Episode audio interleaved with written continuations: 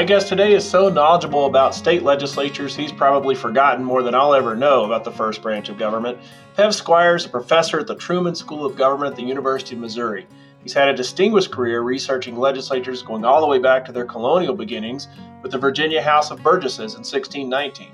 He's authored and co authored multiple books on legislatures, including The Definitive History of American Legislatures titled the Evolution of American Legislatures, a must read for anybody who considers themselves a serious scholar of legislatures. With most legislative sessions starting in January and more than 1,500 newly elected legislators joining the ranks, it's a good time to dive into the, the complex history of our enduring institution, the state legislature. Dr. Pev Squire, it is really an honor for me to have you on this podcast that we do at NCSL. The word "all" comes to mind. I have of your knowledge of legislatures, and uh, and and wish that I had just a fraction of what you know about legislatures. And I, I mean that very sincerely. You just have such an impressive appreciation and knowledge of legislatures, and that's what we're here to talk about. So, um, welcome to the show. Well, I'm happy to be here, and, and I hope I can live up to all that. I have no doubt that you will. And I'd like to get a little more detail of your history with legislatures. And, and the question is, why did you decide to start looking at legislatures as, as a political scientist? Talk about the work you've done in that field. Well, you know, I've been doing this now for uh, many, many decades. I go back to when I started graduate school legislatures were always of interest. I you know, had enjoyed taking a course on Congress uh, back when I was an undergraduate. And so it wasn't a surprise that I continued to sort of explore ideas with legislatures. I, I became intrigued with state legislatures while I was in graduate school, and I followed at that point. I was at the University of California, Berkeley, so I was following California politics closely. It occurred to me that sort of the way the California Assembly functioned had some things in similarity with Congress, but also some differences. And so that's what I ended up uh, exploring in my dissertation and, and, coming up with some ideas about how state legislatures were like in some instances Congress and different in other instances, and, and why that those differences were important. And so I pursued that for a long time, mostly looking at contemporary legislatures. Probably about 15, 20 years ago now, I I had sort of thought myself uh, being sort of well versed in state legislatures from the 1960s on, and I was curious, you know, what had happened before that uh, to lead up to, to the 1960s. And so I just kept pushing back farther and farther. and Ultimately, arrived back in 1619 and uh, have, have been sort of mining a lot of that since. So there are, you know, remarkable continuities from 1619 to the present lots of things that have changed, but uh, probably more things that we have in common with those early institutions than, than differences. And, and wound up publishing uh, one of a number of books you've done about legislatures, which was The Evolution of State Legislatures. Was that the formal title? The Evolution of American Legislatures, uh, looking at uh, both those colonial assemblies uh, that, that were the predecessors and uh, and, and then not just state legislatures, but also the, the territorial bodies that preceded most state legislatures. And, and, let me just say, I have read that book uh, uh, cover to cover and, and sort of reread it um, as well because I, I love it. I love the stories that are in there about legislatures and exactly what you talked about the discovery of like, man, there's a lot more in common with these uh, colonial outfits and beyond the territorial than one might expect. What what other uh, books have you done on legislatures? You've written multiple books on legislatures. Well, uh, Gary Moncrief, who many people in state legislatures will know, uh, he and I have done a couple of books on uh, state legislatures today, which is in a third edition, and then a, a, book called Why States Matter, which should be obvious to everybody who listens to this, but it's not obvious to uh, the rest of the world sometimes. So I, have done works comparing Congress and state legislatures in 101 chambers. I looked at the colonial assemblies and the rise of the representative, and uh, and then more recently a book on the right of instruction, which is something that was important in the 18th and 19th century and has been forgotten since, but which is still embedded in a number of state constitutions and operated uh, to a far greater degree in the 19th century than political scientists and historians have sort of given credit. So that's what I've done in the past, and now I'm working on a historical analysis of ballot measures on state legislatures. Let's go into some of this history uh, because I, I find it really fascinating. I think sometimes legislators, they we have over 1,500 new legislators after this election, not uncommon uh, turnover, especially following a redistricting cycle. And they walk in the door and they don't really appreciate that this is an institution that has a history it, it is interesting. Legislators probably don't fully appreciate that they are part of this um, continuing institution. That there were lots of decisions made in the past that gave them the institution place today, and and the fact that they'll make decisions while they're in the legislature that will have implications for people that follow them.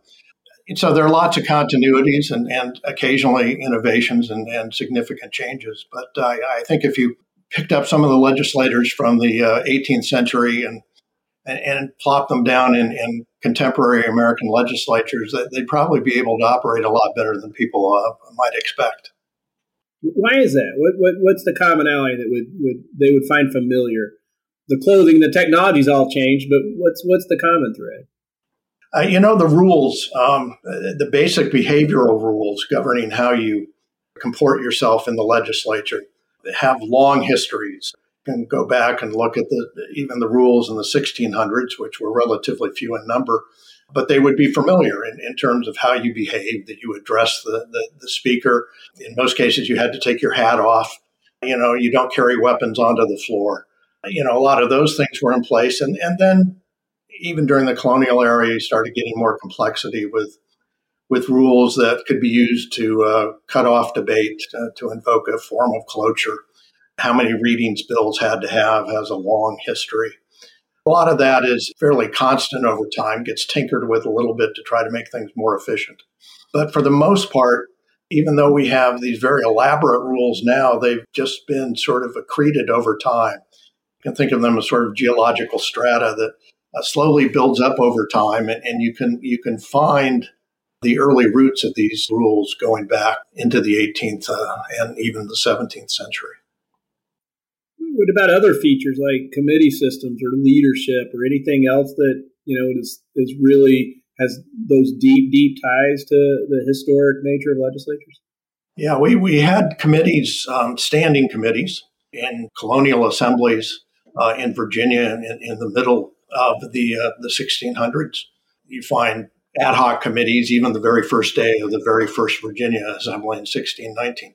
But they had standing committees within a few decades. Not every colonial assembly did, but many of the uh, others did. Uh, Pennsylvania had a very elaborate system. Uh, South Carolina used them as well. They became important. Bills got referred to them. They were gatekeepers in the same way that they uh, became uh, in uh, modern legislatures.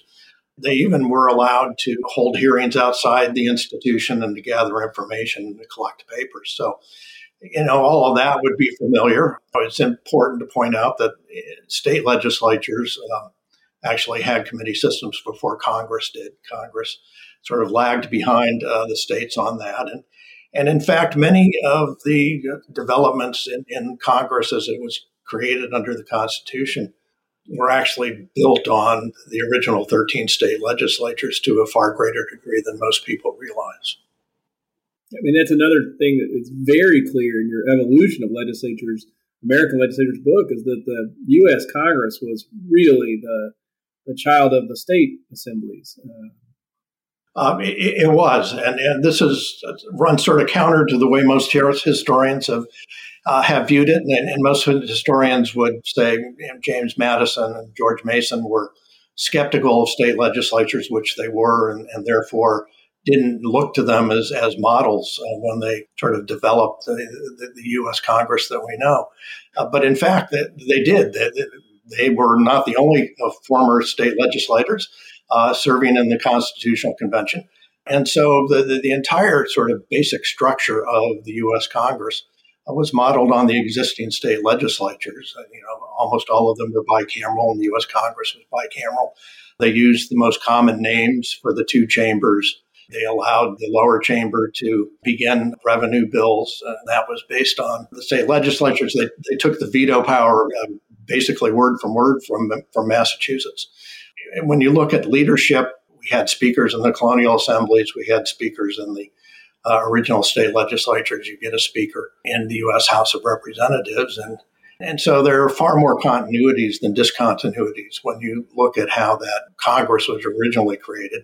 And even when you look at the rules in the first U.S. House, um, uh, you can see where they were uh, taken from uh, the rules being used in a number of the states at that time. Man, I'm just geeking out on this stuff, Pev. I really do love it. Of course, I'm a, a big fan and, and champion of legislature, so no one should be surprised by that.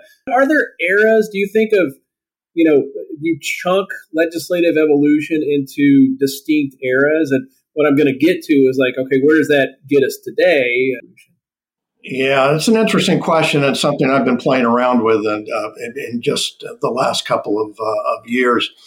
Certainly, when we talk about the, the uh, sort of national period from independence on, uh, you have this founding period which you get the original uh, 13 state legislatures. They were mostly just continuities with, with their colonial predecessors, with some innovations uh, layered on.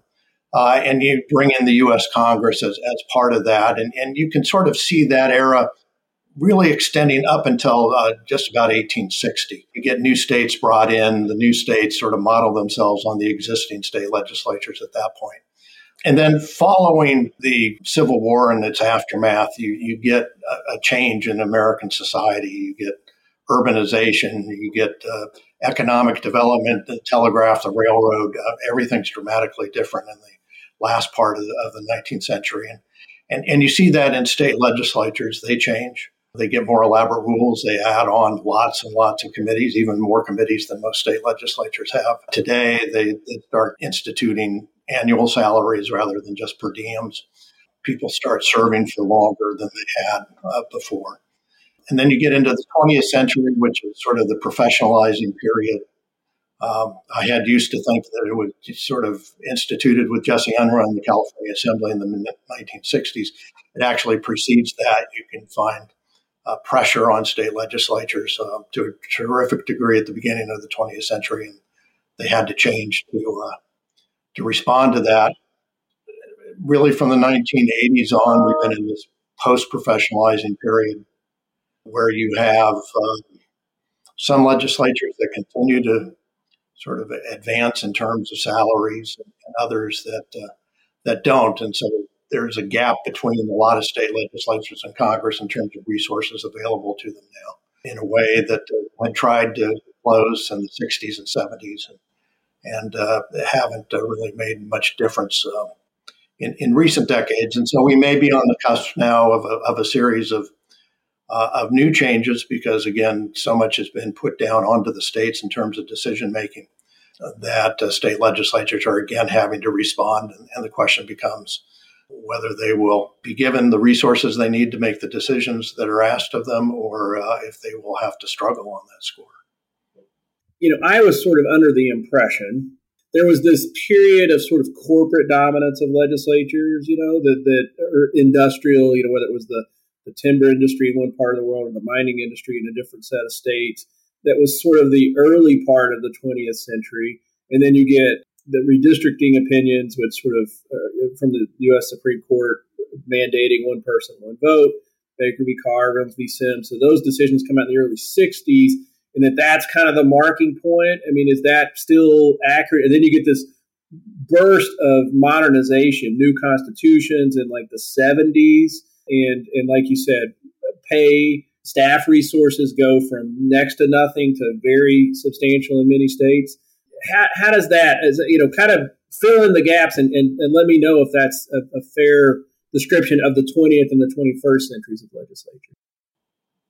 It, it works in part. Uh, there are a few things that uh, probably um, there were more pressures early on in the 20th century, coming out of the 19th century when a lot of state legislatures were thought to be uh, highly corrupt uh, and under the thumb of particular industries or corporations, depending on on the state. So, you know, Anaconda in Montana and Southern Pacific in California, and oil interest in, in Pennsylvania that's an important sort of development that that people were unhappy with the status of their state legislatures, with the capacity of their state legislatures, even by the beginning of the 20th century.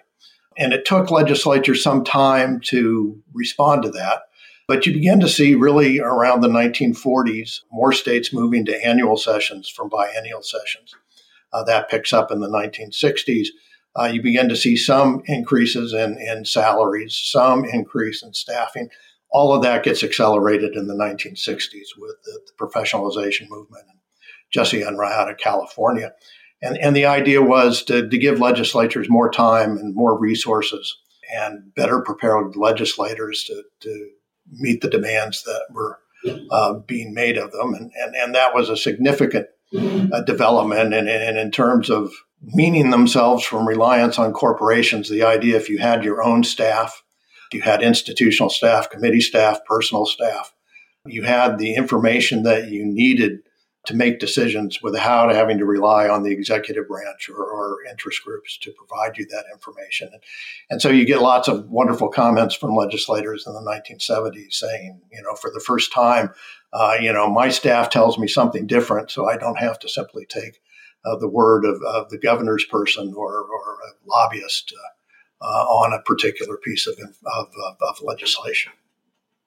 That seems to beg the question are we in the new era? Are we still just somewhere along that continuum and maybe it just really has plateaued? I mean, NCSL tracks the size of legislative staff. We actually just completed our census of legislative staff. We do it roughly every four or five years, and it's at 30,000. I mean, it's just held roughly, that's across all 50 states. Sounds like a big number, but, you know, when you break it down, it's it's been very stable in that uh, 25,000. Uh, it, gets a little complicated because we break it out by full time, year round professional staff versus the session only staff. So I'm just thinking staff resources is one element of that. Physical resources, capital space is another element of that. And, and these are things that have been very, uh, you know, not changing. And, and, certainly in recent years, term limits it comes along in the 90s. Uh, maybe that marks a change. But where are we today? Well, you know, the, the change really happens right around 1980. And it's the same time that Ronald Reagan gets swept into the White House. And, and it wasn't Reagan who made the change, but the, the sort of the motivation for electing smaller government uh, was sort of the big ideas there. So we have seen a plateau across the 50 states since the 1980s. Staff is probably the, the clearest example of that, although you can uh, look at salaries that have been uh, lagging in, in, lots of state legislatures going back into for decades, two decades, three decades, you know, all the way back to 1889 for New Hampshire. Uh, you know, they just haven't uh, kept salaries up uh, with inflation. We are at a period where we have seen, particularly at the at the, the most advanced legislatures in terms of staff resources, uh, they've leveled off or even declined a little bit in California and New York. You've seen a little bit of growth at the bottom end, uh, which is probably good because those are the legislators who have the fewest resources available to them. And so more resources will help them. But the concern you might have is, of course, where you don't have your independent staff resources, you rely on on external sources of information, and those external sources of information will always have their own agendas that they want to push, which may or may not be the same uh, set of priorities that the, the lawmakers themselves might have. So it's a concern that we have leveled off for such a long period of time. Uh, it also comes as, you know, we noted that more is being asked of them. Lots of decisions are being made at the state level, lots of very complicated policies that have to be worked out. Um, and so, sort of, the lack of information is, is one of the things that can cause problems for the legislature in terms of, of just simply making policy mistakes or not being able to make policies as quickly or as correctly as they might like my favorite um, example of that is, is some of the digital asset stuff, cryptocurrency, very complex issue, still uh, no, you know, still evolving to figure out like you know should states accept uh, cryptocurrency for tax payments or for other kinds of payments to the state and and um, and it, it, put me in the mind of, of those Virginians you were talking about earlier, all of whom were legislators. You know, Jefferson, Madison, uh, Monroe and uh, Washington, and um, even Daniel Boone was a, was in the Virginia legislature. I think legislatures today are being asked to answer a lot of very difficult questions, and you know, cryptocurrency is one thing, and internet privacy bills, or you know, you know, how do you deal with social media? Um, and, and just sort of the, the, the routine questions today, education, uh, you know, continues to, to be difficult. Tax systems is always difficult. Um, so you know, we can't say that legislators in the past had it easier. Uh, they actually had tough things they had to decide and, and limited time and information. And, and today, though, we're just being swamped more and more. And, and in fact, because of the difficulties that uh, Congress has had in making decisions, lots of decisions have been left to the legislatures to, to fill in some of those gaps where Congress can't seem to uh, uh, to come up with policies. So there are lots of demands on legislators today, uh, and you know, government is complex. The legislative process itself is complex. Um, so for new members who are just coming into the institution, it, it's pretty daunting. They have they have to learn a lot about policies uh, and lots of policies, uh, and they have to understand the sort of Byzantine complexity of parliamentary procedures, as well as how do you operate in an institution where uh, you alone don't get to make decisions, but you have to try to persuade some number, and again, figuring out what that number is isn't always easy, uh, of your colleagues to to agree with you, and, and so it, it takes a lot of time and skill and effort to succeed in a legislature, and from outside the legislature, sometimes that's not always appreciated. That reminds me of this something that I witnessed one time. I was doing a like an NCSL consulting thing in a in an, an African legislature in this case, and and there was a reception that evening, much like the receptions you would have here, where there were you know interest groups and all the members were mingling and and I was sort of standing on a balcony and, and I looked down and, and it, of course they were speaking um, in, this case Arabic and they were many of them were wearing sort of uh, uh, the garb of, of, the nation, so it looked very unfamiliar and sounded very unfamiliar. Um, but by the same token, seemed extremely familiar. I was looking at this scene thinking, like, this is exactly like every reception I've seen in every state capital I've been in before. And, and I was thinking about Jefferson, Daniel Boone, those, and uh, he was a short-term legislator. I like to bring him up, um, and uh, Madison and these folks because that part hasn't changed, right? That this this persuasion element, that human side of it, has that evolved a whole lot? You think? Not a lot. No, uh, they they still have to grapple with the same basic questions about what they think their responsibility is in the job. Do they simply do whatever they think their uh, constituents and, and uh, want them to do, or do they uh, bring in their own expertise and their own uh, sense of right and wrong and go from that. And, and you can find, you know, that was always sort of attributed to Burke uh, in, in the English um, uh, Parliament. Uh, but actually, you can find the, the exact quandary uh, in the diaries of colonial assembly members in, in places like Virginia. Um, so, you know, every legislator has to decide exactly what's the basis of his or her decision making going to be. And then they also have to learn that it's not just their own view, but a, a complex world of, of lots of other colleagues and uh, parties and, and, constituents and interests uh, that uh, all sort of uh, play to them. And, and so you're constantly juggling things.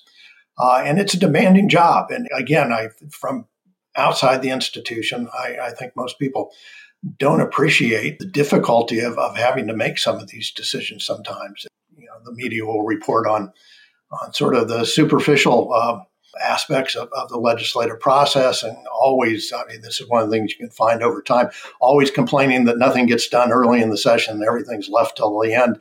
Uh, you know, that's universal. That has been constant over time.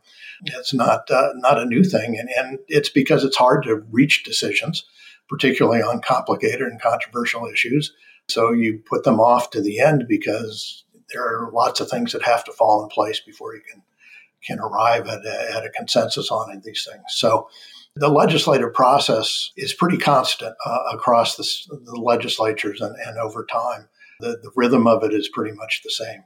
New legislators coming in or people just moving into leadership need to sort of reflect on what were the lessons that uh, they learned or what were relayed to them by their senior colleagues when they first arrived.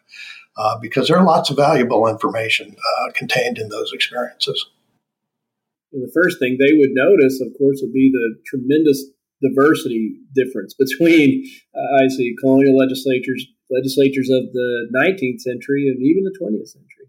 Uh, were very non-diverse. You know, they were almost all white males uh, who had kind of the same beard and uh, the same scowl in a way. And those, I think of those old class photos you see in the capitals in the Midwest of they all had the same suit on. And of course, now they would come and they would see, you know, women now at 32% of all legislators, still not uh, anywhere close to proportionate, and, and the number of, of people of color increasing. But what, what the reason I, I put that on the table is that with this whole notion of listening to other viewpoints, that diversity of viewpoints is now heavily informed by a much more representative uh, body of people than certainly any point in history.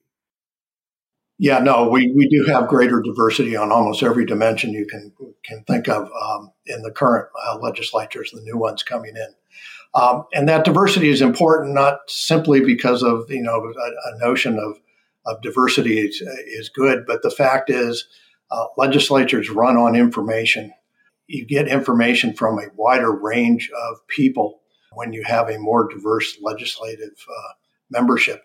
Uh, and so those people will bring in different sets of experiences, different viewpoints on how things can get solved uh, and what's a problem and what's not a problem. And, and that information is valuable to anybody who's trying to make decisions because none of us has uh, you know the complete right answer on any policy. And so I, I think again one of the lessons we've learned in, in recent American history is uh, the media will focus on the high uh, conflict measures, but there are a lot of things that get through legislatures that are done on a more bipartisan basis lower profile issues, sometimes important ones, sometimes less important, but where you do find common ground in places that you might not expect it. And so here in Missouri, where it's uh, you know uh, overwhelmingly uh, Republicans in both chambers, uh, they still managed to to move some um, criminal justice measures through in the last session, uh, working with Republicans and Democrats. It didn't get a lot of attention, uh, but it was a real success that was the product and part of people coming from very different backgrounds and very different sets of experiences, actually sitting down occasionally and talking with one another and figuring out where they might actually be able to meet. And, and, and that's the genius of the legislative process on the, on the occasions when it works. We, we sort of have done some research around how many bills pass on final passage with uh, a bipartisan vote, which is just one vote from the other party, and we're, we're, we're pegging it somewhere around 85 percent, you know, much higher than most people would assume, and you know, who are on the outside of the process are only looking at Washington. And let me ask you this: What do you think are the big challenges and stresses on the institution right now? Where does it need to go? It's an interesting question uh, because we are obviously in a, a, a period of, of, great stress in American politics and uh, you know, we toss around the word polarization, but it, it's real. Uh, there are vast gaps between many Republicans and de- Democrats and many legislatures, and legislatures that are overwhelmingly dominated by by one party, and, and usually with the so-called trifecta with the governor, so that they're in a position to really push policies in a way that, that Congress certainly is, is incapable of doing it. My big concern probably is where you have vast majorities that they may rush to make decisions uh, without sort of laying the, the proper legislative process, following it, not doing enough work to really develop those ideas so that their goals are actually attained, uh, rather than just making political statements, actually making successful policies is much more difficult. And, and, and I think probably, and you've heard me say this before, but I, for me, the critical thing that has to happen in American legislatures is that you have to allow the minority party to have some voice. Obviously, the majority will almost always be able to work its will, but you lose valuable information when you don't allow the minority to at least express their interests or offer their information.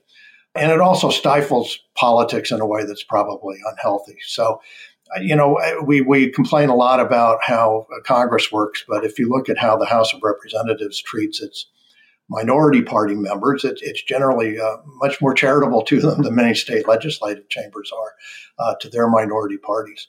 And, and it's, it goes back to this notion that just to take it all the way back to um, 1619 again. Uh, they didn't originally talk about votes; they, they talked about voice, uh, and and so you you were given your voice to express your your preferences, and and so I think legislative bodies that that uh, try to limit the voice of all its members, particularly those in the minority party, uh, probably are doing a disservice to themselves. And even the majority is probably hampered because it doesn't get all the information it has or needs, doesn't have all the legitimacy that it might need uh, in making decisions.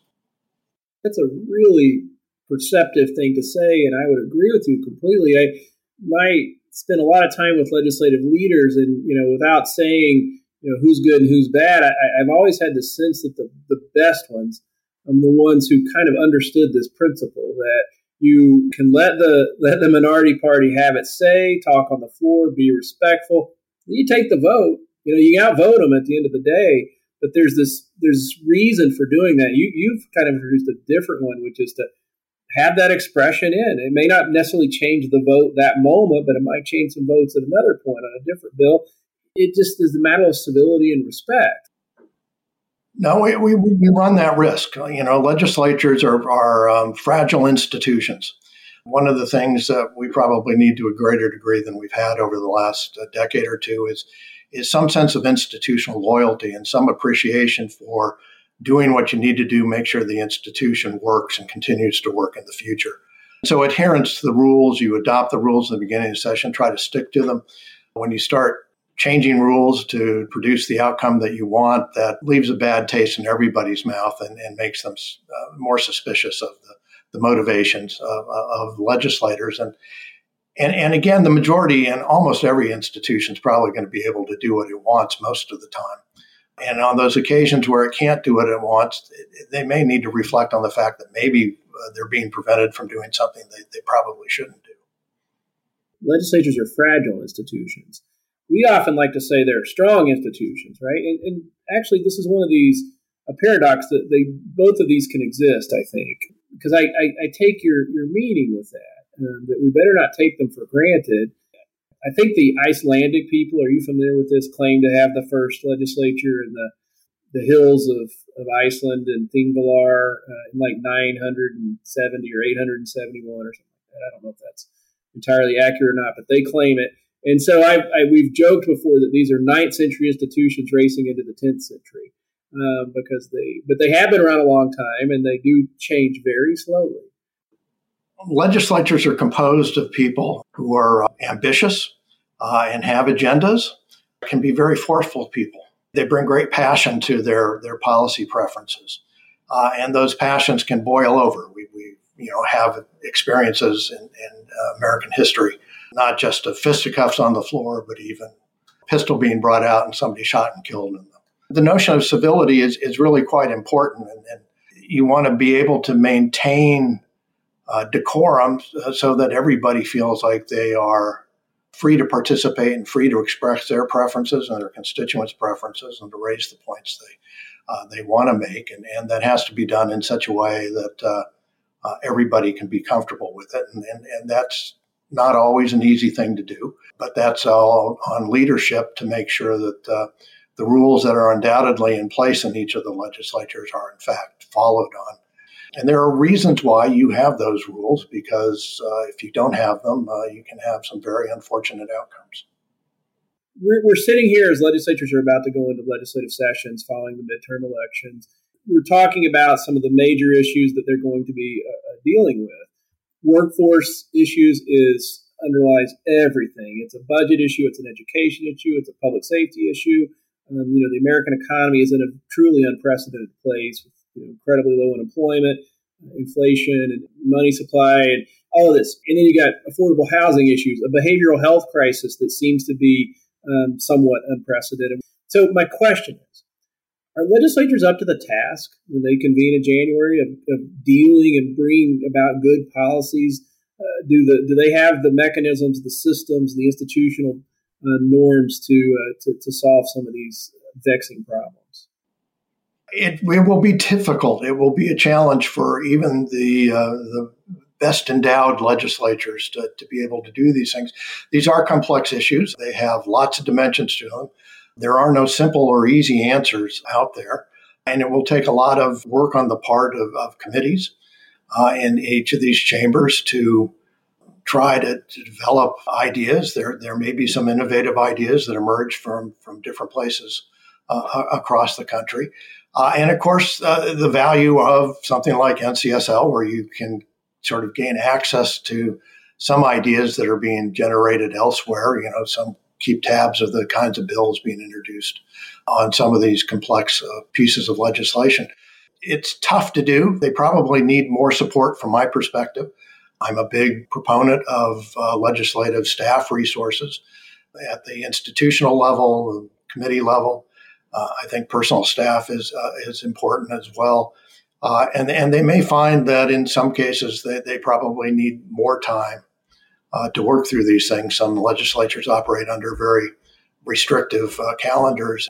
Again, those are things that have changed in the past, and, and those are the kinds of things that may need to change again in the future. I really, uh, genuinely, authentically, sincerely love this conversation. So grateful for your time, and uh, and and and we are absolutely going to do a second uh, part of this because, um, like I said, I've got a, a, whole bundle of other questions about the size of legislative districts and the the days spent in session. So, thank you so much for being on the uh, Inside Story Legislatures. Well, I look forward to uh, to the second part. I've been talking with Pev Squire, professor at the Truman School of Government at the University of Missouri, and distinguished for his research into the workings of state legislatures throughout American history. Thanks for listening to our podcast. We encourage you to review and rate NCSL podcasts on Apple Podcasts, Google Play, Pocket Casts, Stitcher, or Spotify. We also encourage you to check out our other podcasts, Our American States, and the special series, Building Democracy.